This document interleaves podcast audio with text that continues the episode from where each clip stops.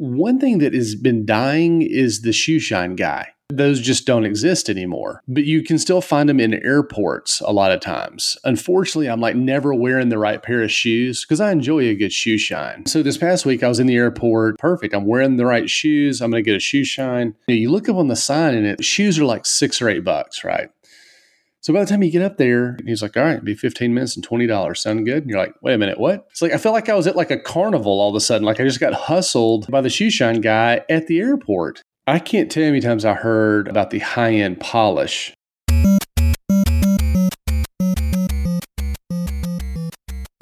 Welcome to Touchpoint, a podcast dedicated to discussions on digital marketing and digital patient engagement strategies for hospitals, healthcare systems, and physician practices. In this podcast, we'll dive deep into a variety of topics on the digital tools, solutions, strategies, and processes that are impacting our industry today. We hope to share a lot of great information and have fun along the way. And now, here are your hosts, Reed Smith and Chris Boyer. Welcome to episode 111. That's all ones, triple ones of Touchpoint. I am Reed Smith, joined by Chris Boyer. Hey Reed, how's it going? So triple ones, that that's worth something in Yahtzee, isn't it?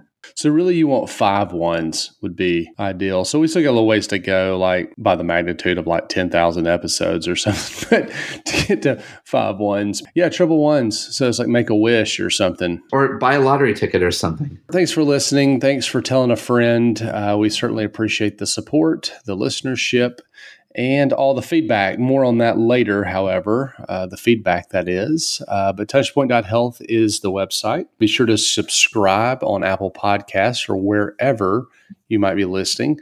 Super helpful. And uh, we've had a lot of new episodes of a lot of shows come out here recently. So be sure to go out and check those out. Health Fail is the newest one. Appreciate all the listeners. So today is something a little bit different. Uh, it's actually going to be a two parter. This week is part one. Next Wednesday will be part two. Uh, we are starting this off with understanding and choosing the right key performance indicator or KPI. And then next week, we'll dig a, a, little bit deeper on ROI specifically as a KPI, right? Both of these episodes, I'm on the edge of my seat. Love this topic. You know how much I, I love to do this. Ukulele is right there by the by the ready. I happened across that YouTube video the other day, matter of fact, that I did. It's like something that's still on like my personal YouTube channel. that's awesome. Uh, if you if you could call it a YouTube channel, but in any case, uh, maybe we'll post that in the show notes as well. Before we uh, dive in uh, too deep or talk about this too much further, uh, maybe let's take just a brief pause and hear from one of our sponsors, and we'll be right back. Using powerful AI driven algorithms Loyal's Guide helps patients along every step of their journey, from choosing a doctor and finding the nearest location to signing up for an event or clinical trial. Whether you are using Guide's chatbot, live chat, or the powerful combination of both, Loyal's engaging platform integrates seamlessly into your system, maximizes efficiency, and improves patients' digital experience. To learn more or schedule a demo, visit them online at loyalhealth.com forward slash demo. That is loyalhealth.com forward slash demo. Reed, you and I were talking about uh, this two-parter show, and really, it it was kind of timely because if you recall, recently we went through the Greystone State of Digital survey, where a big part of when we were going, kind of covering all of the things in that survey, we focused in on KPIs and the state of KPIs in healthcare marketing today. It's funny, I'm actually looking at the Greystone study, which is the fourth annual. We talked more about that and linked to it, but we'll, we'll link to it again in, in the show notes if you'd like to download it for yourself. There is an entire slide, the uh, digital key perform. These are digital, of course, digital key performance indicators. But what, one of the things that's interesting on the slide itself, it says that there's no significant change from 2017, right? Which is fine, I guess. Well, fine. I don't know if it's fine or not. But anyway, people are, are struggling or not sure on how to evolve the way that they're showing success, is what that tells me. In looking at you know the KPIs that are listed, while they're not necessarily you know anything wrong with them. Just the stuff that is more business or financial related are, are all towards the bottom. Again, no substantial change, which means we're flatlining in terms of an industry around how are we going to measure the success of what we do? It can't always be by page views.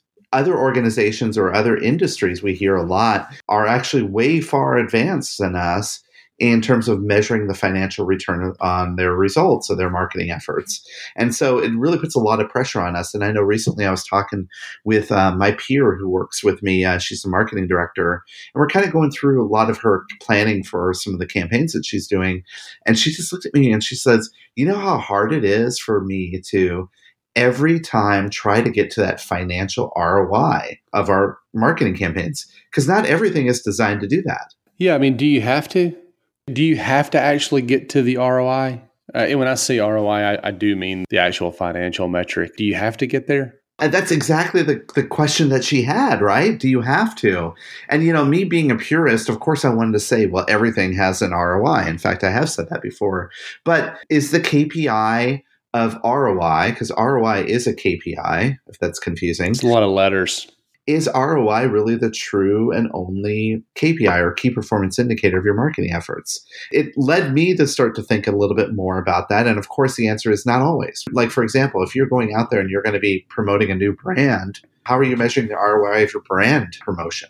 And I guess, too, this goes back to the bigger question of, of defining what success looks like before you get started versus figuring out on the back end. And I don't mean that specific to the marketing director that, that you referenced. I just mm-hmm. mean in general, you know, I don't know that we've done a very good job as an industry before we set out and do and spend money and actually create and execute. I'm not sure we've done a very good job of defining what success looks like and making sure that everybody's on board with with that and understanding that success metric. It probably is good for us to maybe orient ourselves around key performance me- uh, indicators, metrics themselves, and really take a deeper dive into making sure that we actually understand if those are the success metrics that we should be using and how ROI fits into that. I found an, uh, a survey that was done recently, actually at the end of last year, by a company called, and I don't know how to pronounce their name, but I'm going to let you try first XAXIS. Is that uh, Zax Zaxxas? No, that's that's like a chicken restaurant here in the South, I think. no, that's Zaxby's. Sorry, um, I was close.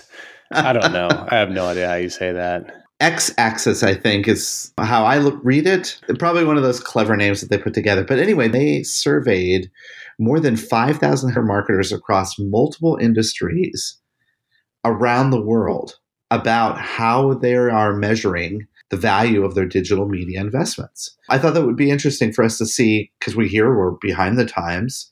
Really, how far behind the times are we than other industries? I think it'd be kind of telling to some degree relative to how the different industries shake out. It says here that more than half, or 51% of marketing professionals in the IT and telecommunications field, said their primary metric was very effective in, in measuring the success of their efforts.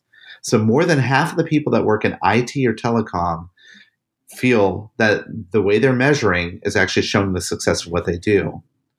But then it slowly starts to drop from there. 46% of people working in sales, media, and marketing said that their metrics were effective.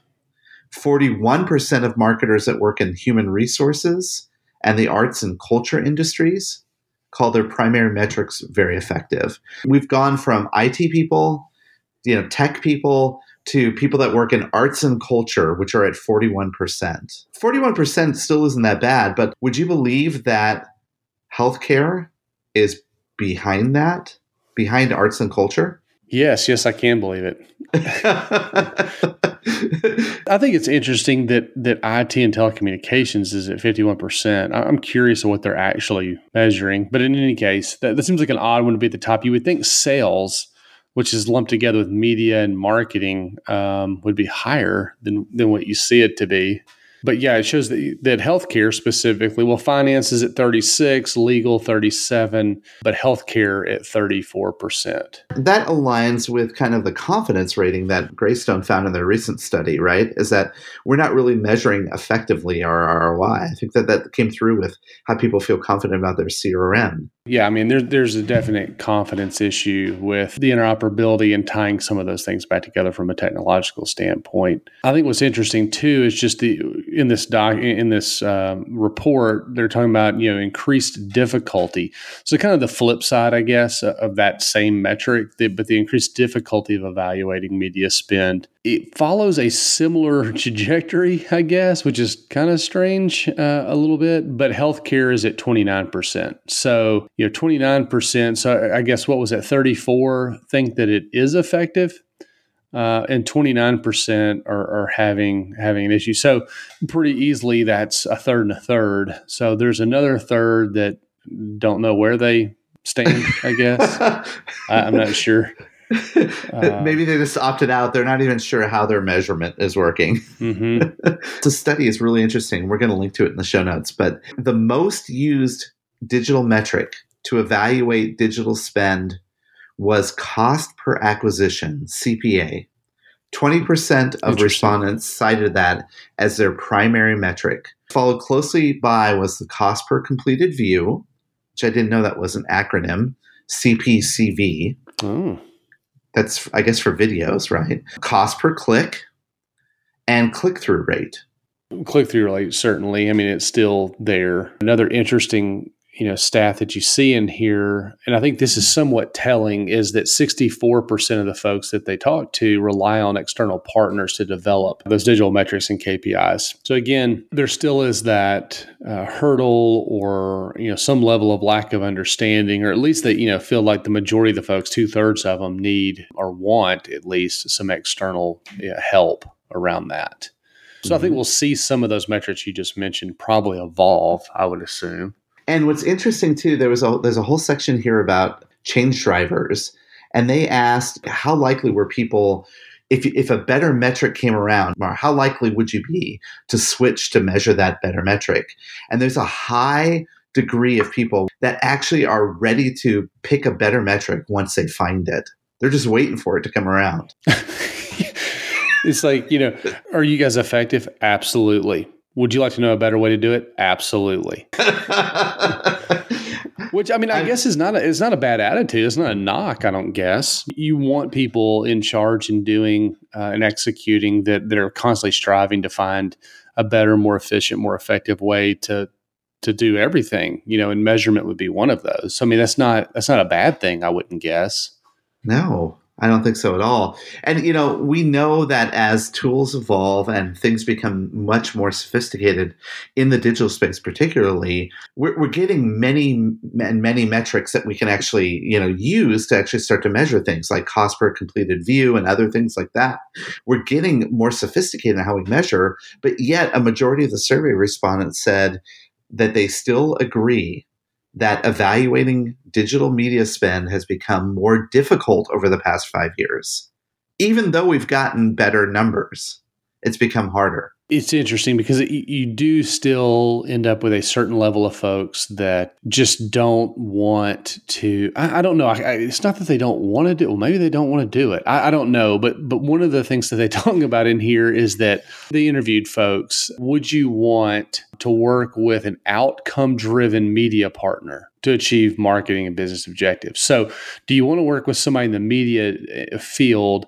That, you know, I guess is from a metric standpoint outcome driven. Well, 9% said no.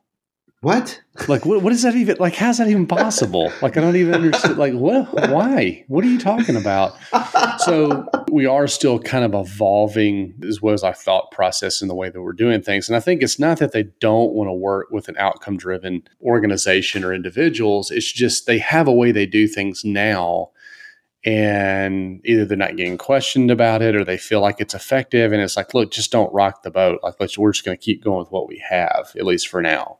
Or in the case of my organization where everybody's really trying to measure financial return and there's just so many gaps in the data to get there and they're just beating themselves up and they get to the point where they're just like i can't measure this you know they stop. And i think that kind of is a natural segue here reed for us to talk a little bit about what key performance indicators actually are and why and how you could be using them and i found this article from e-insights that kind of does a really good job kind of breaking it apart we've heard of key performance indicators we know what those are I think, you know, in our mind what they are.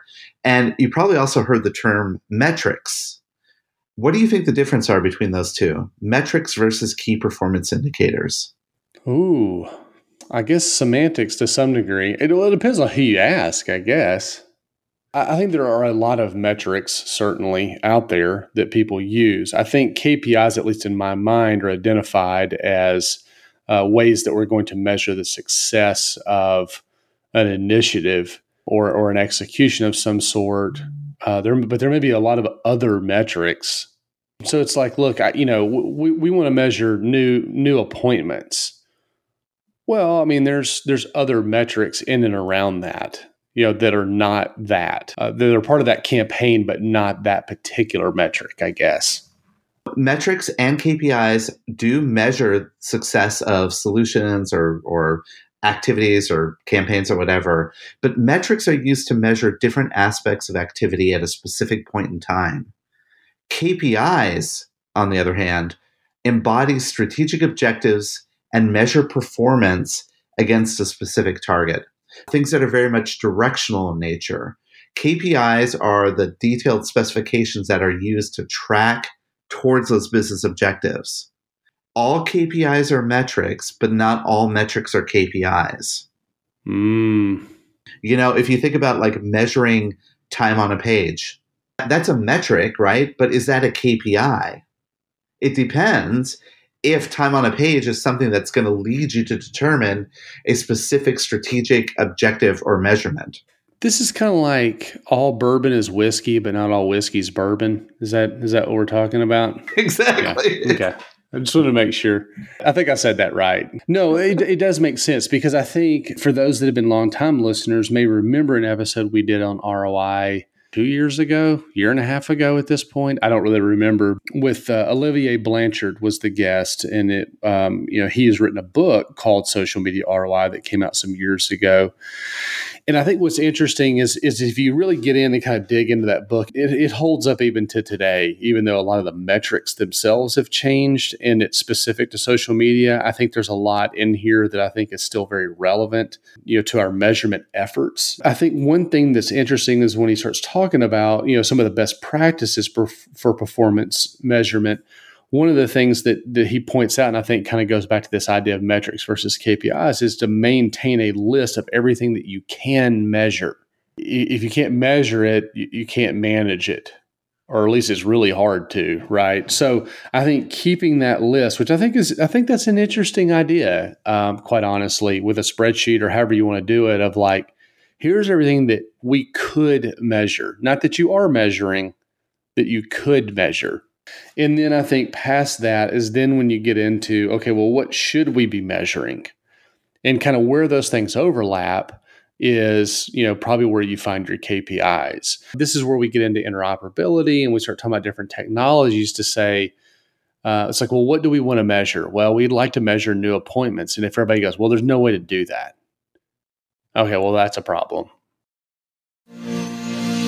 Today's show is brought to you by Bluespire, a full service digital marketing agency focused on complex and highly regulated industries of healthcare, senior living, and financial services. Rapid changes in the healthcare industry are causing consumers to seek out trusted advice, demand more transparency, and access to information and content. With over 30 years of healthcare experience, Bluespire knows how to help you reach, communicate with, and gain trust from these consumers. We help you engage with the right content at every touchpoint, from the first symptom search to appointment scheduling through care management. Visit us at bluespiremarketing.com to learn how we can help you deliver relevant, engaging content through ever changing touchpoints that matter. So, Reed, before the break, you were talking about you had some ideas around KPIs. When I think about KPIs, I always think of them as being directional, right? They focus in on something that we want to measure. Mm. And the article I was referring to before listed out a number of KPIs. I'm wondering if uh, maybe we want to go through those just really quickly, just talk high level about the different types of KPIs. And then you said you had some thoughts. Maybe we could sprinkle those thoughts in as we go through this list. What do you think? Yeah, I think that's a great idea. And I like the way, honestly, I like the way they've kind of segmented this and whether you segment yours this way or or something, I think it's I think it's something to consider. So if you go back to that idea of like what can you measure, Well, I mean, obviously, you'd want to try to group those together in some way that makes it a little easier to digest. And so, for example, project management KPIs. We all do projects. You know, it's just whether or not you, you formalize that in some sort of a project management process, I guess. So you throw something like cost of get work getting done, you know, milestones made, missed, that kind of thing, estimated time of completion, cost of managing the process, et cetera. You know, those would be KPIs relative to you know the project management portion of our jobs. They have a breakdown of a variety of different types of uh, things. Like so, for example, financial performance. I hear this a lot, right?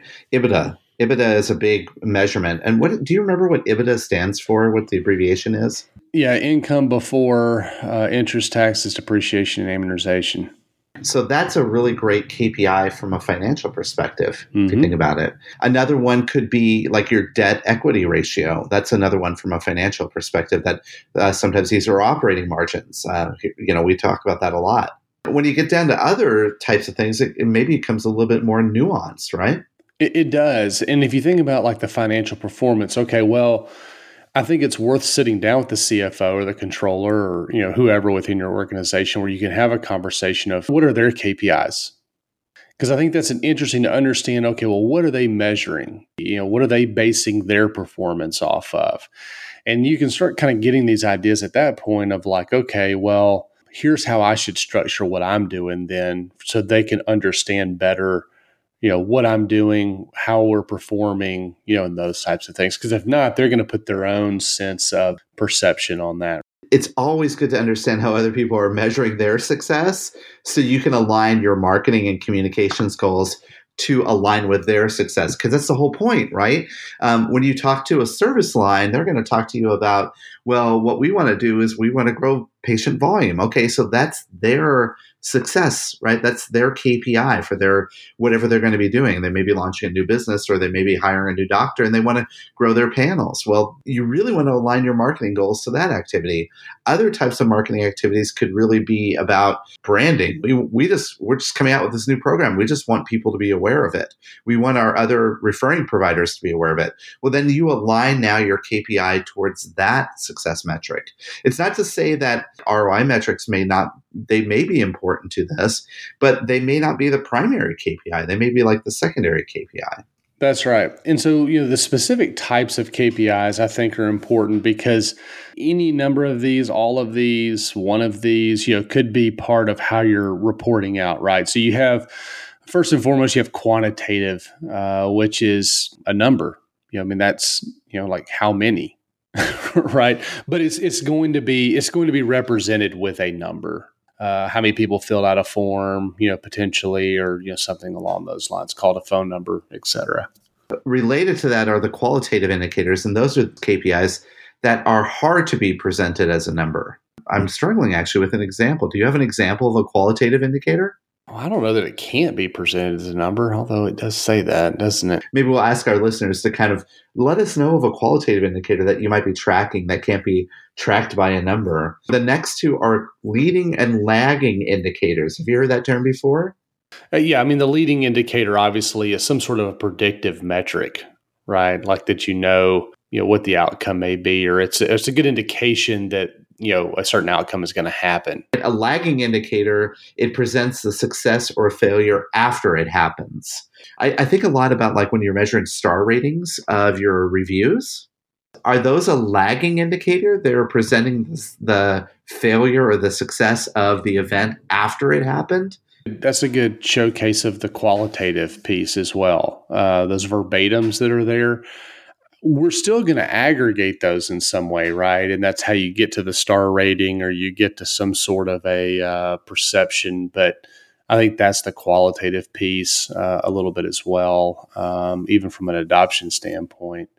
Another one is is input indicators. You know, those measure the amount of resources consumed during the generation of an outcome probably not one we measure in healthcare or in healthcare marketing at least as much. I'll give a good example. It includes this input indicator and the next one. We have an inbox where if people want to change something on our website, they just send it to web edits. And so what we measure is how long it takes to actually solve the question that they have. Some of them are really easy, like you have to change, you know, this word is misspelled, or the address is changed, or my my maiden name is now, you know, I got married, changed the last name of my name, or, or something like that. But others can be a little bit difficult. They may present something. So what we try to do is we try to measure the amount of effort it takes to solve that problem, and we call it like we do like a low, medium, and high ranking, and that's really purely uh, you know based on the person that's solving that problem on the amount of resources and time. The other thing that it also can indicate or, or measure is process indicator. If we have a process to solve that particular question that might come in or that thing that we need to solve updating a physician bio yet it still takes a long time the process indicator is a good kpi to measure the efficiency of that process that we have in place and with us uh, updating a physician bio is probably one of the most hardest things for us to do as, as a web team. And it's because our process is not working. And so by measuring it, we were able to determine that. And now we're starting to fix that problem. You know, the next one that they have listed here is a uh, output indicator. You know, these reflect obviously the outcome or the result of you know whatever the process or activity may have been. You also have the practical indicators, those that interfere with the existing company processes. What are those things that are impacting and potentially negatively impacting the way you're doing your work? And that's a practical indicator. Those might be a little bit hard to measure because typically when you're measuring the work that you do, you're specifically measuring the work that's being done to understand what's impacting the success of that work is probably in something that you're not really tracking unless you're being mindful about it. Uh, another one they have listed here. This is something we probably use uh, quite a bit actually is a directional indicator. Is it getting better or not? You know, so we like stoplight reports, for example. You know, green's good, yellow is somewhere in the middle, uh, or maybe need some attention, and red's bad, or you have little arrows up and down, things like that, especially as we report things. Uh, but directional indicators uh, obviously help digest the data. And actionable indicators related to that are are used to determine if an organization is sufficiently able to control or affect uh, some of the changes. Maybe you put a process in place and you use actionable indicators to whether to see if that process is now driving you towards that overall change, right? For example, you you start to implement better SEO pra- policies on your website, and suddenly your website's starting to show up more often in the search results or higher in the search results. Those are good actionable indicators to say this is a good result of our process in a larger way. Finally, is uh, the financial indicator. So, I mean, this is obviously what what we what we what we all want to get to, right? Which is uh, how much money we make or how much did we save by doing this thing. Yeah, very interesting that, you know, of the one, let's see how many, 12 or so uh, KPIs that are here, financial indicators are only one of them. Does that surprise you? Yes and no, I, I guess. I mean, if you think about all the things that you can measure, then I guess no, it doesn't but if you start thinking about, if I think about it relative to KPIs, then yeah, probably it should be a higher percentage of the overall list, right? Well, why is it that, I mean, that we feel that ROI should be so high in our overall um, judgment of how we're measuring things. I mean, from all the things we've been hearing now, it's like people are struggling with measuring stuff. There are many different ways that you can actually measure the effectiveness of what you do. What is it with us that that really focus in on ROI and make it such a high priority? Is it back to that CFO? Is that CFO causing us in the marketing suite a lot of grief? I don't know. Are they? I mean, I'm not I'm not in a marketing department anymore of a of a hospital, so everything I can go off of is, I guess, somewhat anecdotal. But uh, I mean, certainly, I'm sure there are some out there that are very concerned with how much money is being spent by the marketing department and what are we getting for that. But I don't know that all that they're even in that case looking specifically at ROI, are they? Or is it just a broader sense of value. Well, now we're going to go deep into ROI and the different ways we're actually measuring ROI in next week's episode. But I'm going to tell you this from my perspective. I have a feeling that that there's a little bit of inflation in the value and worth of financial ROI uh, within an organization. And it might be because A, we're, we're starting to measure things better. So the more we can measure, I think that maybe we as marketers feel like it's more important for us to start to measure towards that ROI, right? Towards how much money we can actually bring into the organization. The other part of it though is is I think that we go to all these conferences and we hear about, you know, these very few instances in which they were able to measure ROI very effectively. And we walk away probably going, we need to be like everybody else. These people are measuring our financial ROI. What's going on? Why can't we do it? And then we start running after it. I think too in recent years, to kind of go back to the whole CRM scenario, is we've been sold this idea. We quote unquote, I'm using air quotes. We've been sold this idea that um, you know technology will allow us to better measure and in turn show the ROI of our efforts. Right, that's the narrative. Therefore, we have spent an inordinate amount of money to show that we can spend money correctly right? Yes. I mean, Yeah. ba- basically, is what what what's going on. Um, and I'm not saying we should not have CRMs. Believe me, that's that's not all what I'm saying. But I think we're we're now we've in some cases written a ca- uh, written written a check we can't cash in this idea that like, hey, organization, if we spend a whole bunch of money on technology, we can do X, Y, and Z. And now we're having a hard time doing X, Y, and Z. And that's when you see that confidence score going down. And so I think we we just kind of gotten ourselves into this place where really I think all the organization really wants to know and understand is that we're good stewards of the money that we're given and that we're providing value in and of the efforts that we are undertaking. Now, some of those obviously are financial, some of them are not. Uh, some of them are, are generating dollars, some of them are saving dollars, even on the financial side when you when you kind of break that part of it down. So I think we need to you know maybe reset a little bit around just you know what the expectation is, and I'm not sure, quite honestly, that a lot of people have had that conversation with uh, whether it's their CFO, their CEO, or you know the, the organization as a whole of what is value, what is valued, and you know how can we work together to best you know showcase what it is that we're doing, and um, you know show the value that we're providing the organization. And certainly, we're not suggesting here that you shouldn't be measuring your your efforts, Oh, no. right? Oh, Or right, no. Or that that we're we're not suggesting that you shouldn't try to see how your how your efforts are actually leading to financial results within your organization. But I mean, I, I, I again, it's like one of those one of those things. It's like maybe a like you said, Reed, a false expectation. We're about to launch a big CRM. We're just at the beginning stages of launching a CRM. And I don't know how many people in our organization are probably thinking, oh, well, once the CRM stood up, immediately we're going to start to measure financial return of everything that we do. And even at that point, I don't think you can. Even if all the systems are tied together, it's going to be very notoriously hard to track it all the way down. That's a false ex- expectation, right? That we have.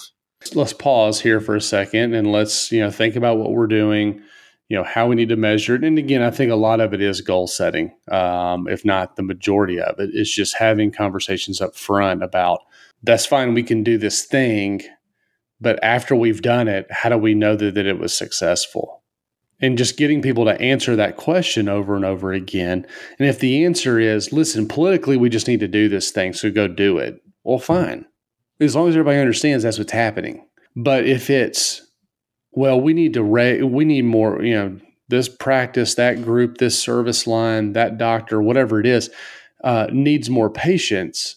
Okay, well, hang on then. Okay, so the KPI then is what percent of more patients. If, if we can't measure that, then let's you know let's be honest about what we can do and what we can't do. Anyway, just I think having more of those conversations, I think you know will get us get us to a little better place. 100% agree with you. It's really about taking a pause and looking back at what your overall goal that you're trying to achieve with whatever that effort might be, and then determining the best KPIs to measure against that particular type of goal. That's the best thing. By the way, Reed, speaking of taking a pause, why don't we take a pause here, listen to one of our sponsors, and we'll be right back. Are you struggling with online reputation management? Binary Health Analytics provides healthcare systems, hospitals, and physician practices a complete view into managing patient feedback from online ratings and reviews and especially surveys. It continuously mines feedback for sediment, uncovering timely and actionable insights. Its management tools help turn these insights into an opportunity to increase patient engagement, manage reputation, and improve patient experience. To learn more about Binary Health Analytics, visit Binary Fountain online at binaryfountain.com. That is binaryfountain.com. All right, so we're going to try something a little uh, a little different because again, this is a two part episode, and so be sure to tune in for the second half of this conversation. Next week we'll include our expert interview, and so we thought it'd be nice. We've had several uh, great comments come through via LinkedIn, Twitter, different places over the last few weeks, but specifically we wanted to call attention to some around our email marketing episode that we did oh, a couple episodes back. Yeah, episode uh, 109. So I guess that would be two episodes ago. The email marketing one that you and I were both surprised that we didn't do an email episode until episode 109. A lot of our listeners kind of provided us some feedback about it. A lot of likes, a lot of comments, but specifically, you had one kind of pulled up. Actually, when I posted it on my on my LinkedIn, two people responded to it, and the first person was uh, our good friend uh, James Gardner. Uh, we see him at every one of our conferences. He's out there. He's one of our one of our strong listeners out there. He's maybe running in contention for being top fan of this year. Watch out, Mitch. he said every marketer should be building and maintaining a house email list. Social media and other pay to play channels are akin to rented land and are not where you want to build your house. I think that's a great point. We certainly could wake up tomorrow and are at the the mercy of whatever Martin Zuckerberg decides to do next, right, with Facebook. and that's fine. I mean, that's that's the that's the way it goes. So I, I, I don't know that you can really complain about that. That's the reality of those uh, third party or shared platforms. Another great uh, piece of feedback. Same episode, Mitch Holdwick actually shared uh, when Touchpoint pushed out uh, this that particular email marketing episode. He actually shared it on his LinkedIn and had a quote uh, in there that he pulled out from Constant Contact. It says, uh, and for those that aren't familiar, Constant Contact's an email uh, marketing platform, but says people are two times more likely to sign up for emails rather than interacting with your company on Facebook his words that blew his mind. Honestly, though, I don't find that that surprising.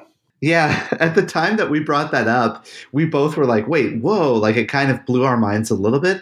But then as we thought about it, you know, I mean, email is probably one of the easiest and earliest ways that we were able to personalize communication with people that follow with us. It sunk in after a while, and I was like, yeah, no duh. Yeah, of course. Right email is more engaging. And I will say, uh, I really wasn't planning on doing this, but I'll throw this in while we're while we're here because of this, uh, you know, you and I obviously are involved with the Mayo Clinic social media network, and for those that are not, you should go check it out. You can sign up for a free free account at socialmedia.mayoclinic.org. Anyway, there's some great discussion boards and things like that, and one of them I started was I, I simply asked a question about who does email marketing well. That turned into a whole thing that actually turned into an impromptu phone call.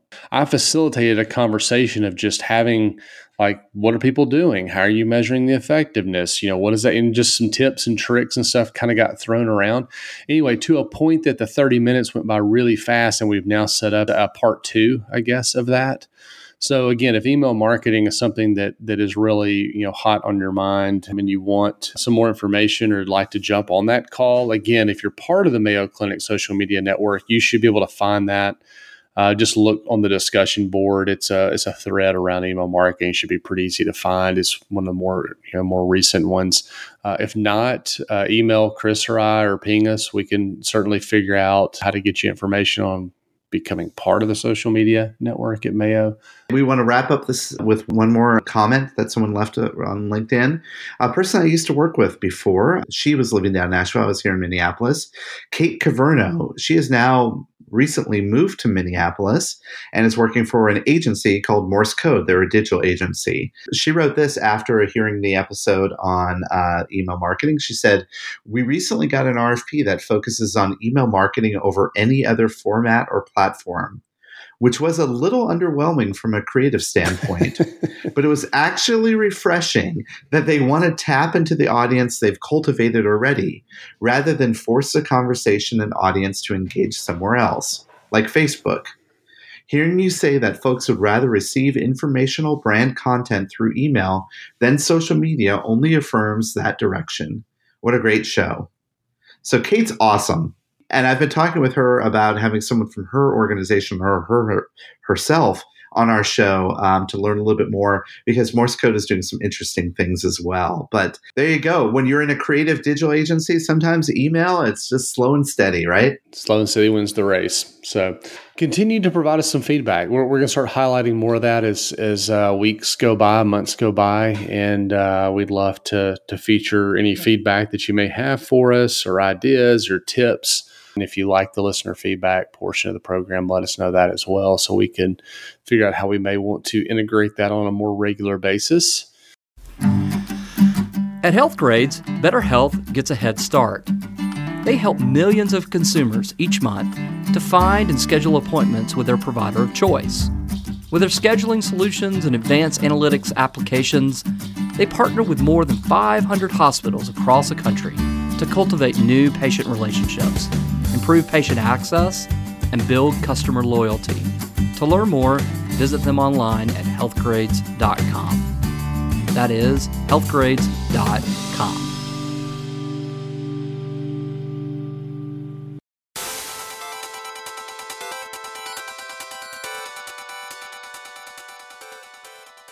All right, wrapping up part one next week, be sure to tune in if you enjoyed this, talking about KPIs. Next week, we're going to talk about ROI as a KPI and uh, really kind of dig more into that. I know we touched on it some today, but next week we'll, we'll go a little bit deeper, and then of course have the expert interview that uh, I know will be uh, will be great and you'll enjoy. So we appreciate you tuning in like I said, Reed, when we started the show, this is like near and dear to my heart. It's something I think about maybe too much, um, but you know, uh, measurement is you know it's the other half of my job. I'm the director of digital and analytics, so there you go.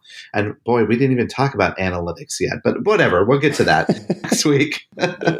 uh, Reed, we're starting to think about the next conference season this spring, and so where are some places we're going to be at coming up? So we will be uh, at HMPS in May, which you can learn more about at healthcarestrategy.com. Uh, that's always a great conference. Really enjoy uh, being a part of that and going to that, and look forward to seeing everybody there. Uh, so that's probably that's probably the next one, and then there'll be some things as we creep through the summer and even into the fall. Uh, even some stuff in the planning process that I think folks listening might be interested in. So, more to come on that. I actually think of two things. And so, as soon as I can talk about them, we will talk about them here. So, to learn more, just keep your eye out on our website at touchpoint.health, where you can go out to uh, learn a little bit more about us, what we're doing. Also, find out about all the other great shows that are coming. We have a new show that's about to launch, and definitely want you guys to listen and subscribe to that one called Health Fail. But I do want to call out another another series of shows, I suppose, that we just recently launched as part of a different podcast. Mm-hmm. That is the Data Point podcast that Greg Matthews, our friend Greg, does. He's doing a little show about telemedicine or like a mini series, so to speak. Yes, we released three episodes last week, special editions, if you will, of Data Point, all around the American Telemedicine Association's annual conference, kind of in promotion of that. And so there'll be another one uh, by the time you hear this, I think there'll be four, could be more. I'm kind of losing track. So there's a lot of great content there. So be sure to, to tune in not only to his weekly show, but some of those extra ones. You'll see him in the same feed, so you don't have to go look for it anywhere else. Uh, if you subscribe to his show, you will get those, and so that's uh, that's cool. And look forward to you know even more content he may be bringing back from that conference. As we wind it down, uh, what about a recommendation for today? Well, Reed, I'm going to recommend something that you can only get on Spotify you know that you can find our podcast on Spotify. And in fact, Spotify aggregates many podcasts out there. But did you know that they're creating their own versions of, of, of podcasts that are only available exclusively through Spotify? Oh, really? Very interesting. And not surprisingly, the ones that they're doing are, are, are going to be around music because that's kind of their original domain, right? So um, they just recently came out with uh, a podcast I've been listening to that's exclusively on Spotify. It's called Stay Free The Story of the Clash. It's the rise and fall of the Clash in, you know, post punk London, I suppose. This show is narrated by Chuck D from Public Enemy. Oh, wow which is amazing. He draws a lot of parallels between punk and the rise of the Clash, which really introduced uh, reggae and world beat music into punk and create this new kind of sound. And he talked about how he, it's very similar to what he was doing when he was with Public Enemy. Mm. And uh, it has a lot of audio clips, interview clips, music, of course. And get this, they released a whole playlist of songs that were either influencing the Clash or influenced by the Clash. Oh, wow. And they say that you can listen to this this playlist, which has at least 400 songs on it. And they say you can listen to it while you know before or after you're listening to this podcast. So anyway, my recommendation this week is "Stay Free: The Story of a, of the Clash," a Spotify only podcast. Very cool. I'm going to go with something a little bit different. We talked about project management for just a second earlier. This one kind of, I guess, maybe falls into that, but it's a it's a SaaS product. It's a web based uh, kind of collaboration product, and so people have used things like oh, different uh, project management tools and you know different kind of web based things. Well, this is actually a visual collaboration tool. It's actually called Miro, M I R O, or Miro, Miro. Uh, it was formerly called Real Time Board. Uh, some people may have heard of it. The basic piece of it is free. Uh, if you want some of the integrations, like if you want to integrate with Google Docs or Slack or something like that, obviously you kind of pay for for some of those types of things. But what it'll allow you to do is like brainstorming, customer journey mapping, wireframe, sprint planning, uh, retro uh, uh, perspectives, uh, some different things like that. And so, again, if you just kind of want to use it as a canvas and collaborate and that kind of thing, for free, you can have unlimited team members, five boards, pre made templates, some of those types of things. I think there is some integration. Uh, but if you want some of the, I think some of the additional integration pieces, uh, you can do that. Anyway, you can turn some of this actually into what we would call PowerPoint slides. I happened across their booth at South by Southwest, and it's just a really interesting tool uh, if you if you're into that kind of thing. Wow, this is awesome. I'm taking a look at this now. I mean, I was just thinking we do whiteboards in our office all the time, but this is like taking it in a way where you could do it with different teams that are maybe not in the same physical space. Oh, this is amazing. I'm going to dig into this. Yeah, and it's like you can zoom in and out. Anyway, it's kind of hard to explain without looking at it. So I, I would encourage you to go. They've got a video kind of on their homepage that probably does a, a much better job of explaining this tool than, than I can. But anyway, go check it out uh, especially those that are interested in in kind of wireframes and project development. We'll put the link in the show notes. That's uh, realtimeboard.com, right? Well, awesome. Good, uh, good part one of two. Encourage you to, to, to be sure to come back next week, like we know you will. But uh, again, thanks for the support. Thanks for uh, subscribing and telling a friend. Let's hear from you. Let's hear from you online. We certainly want to want to hear what you'd like for us to talk more about. For Chris Boyer, I'm Reed Smith, and we'll see you next week. This has been a Touchpoint Media production. To learn more about this show and others like it, please visit us online at touchpoint.health.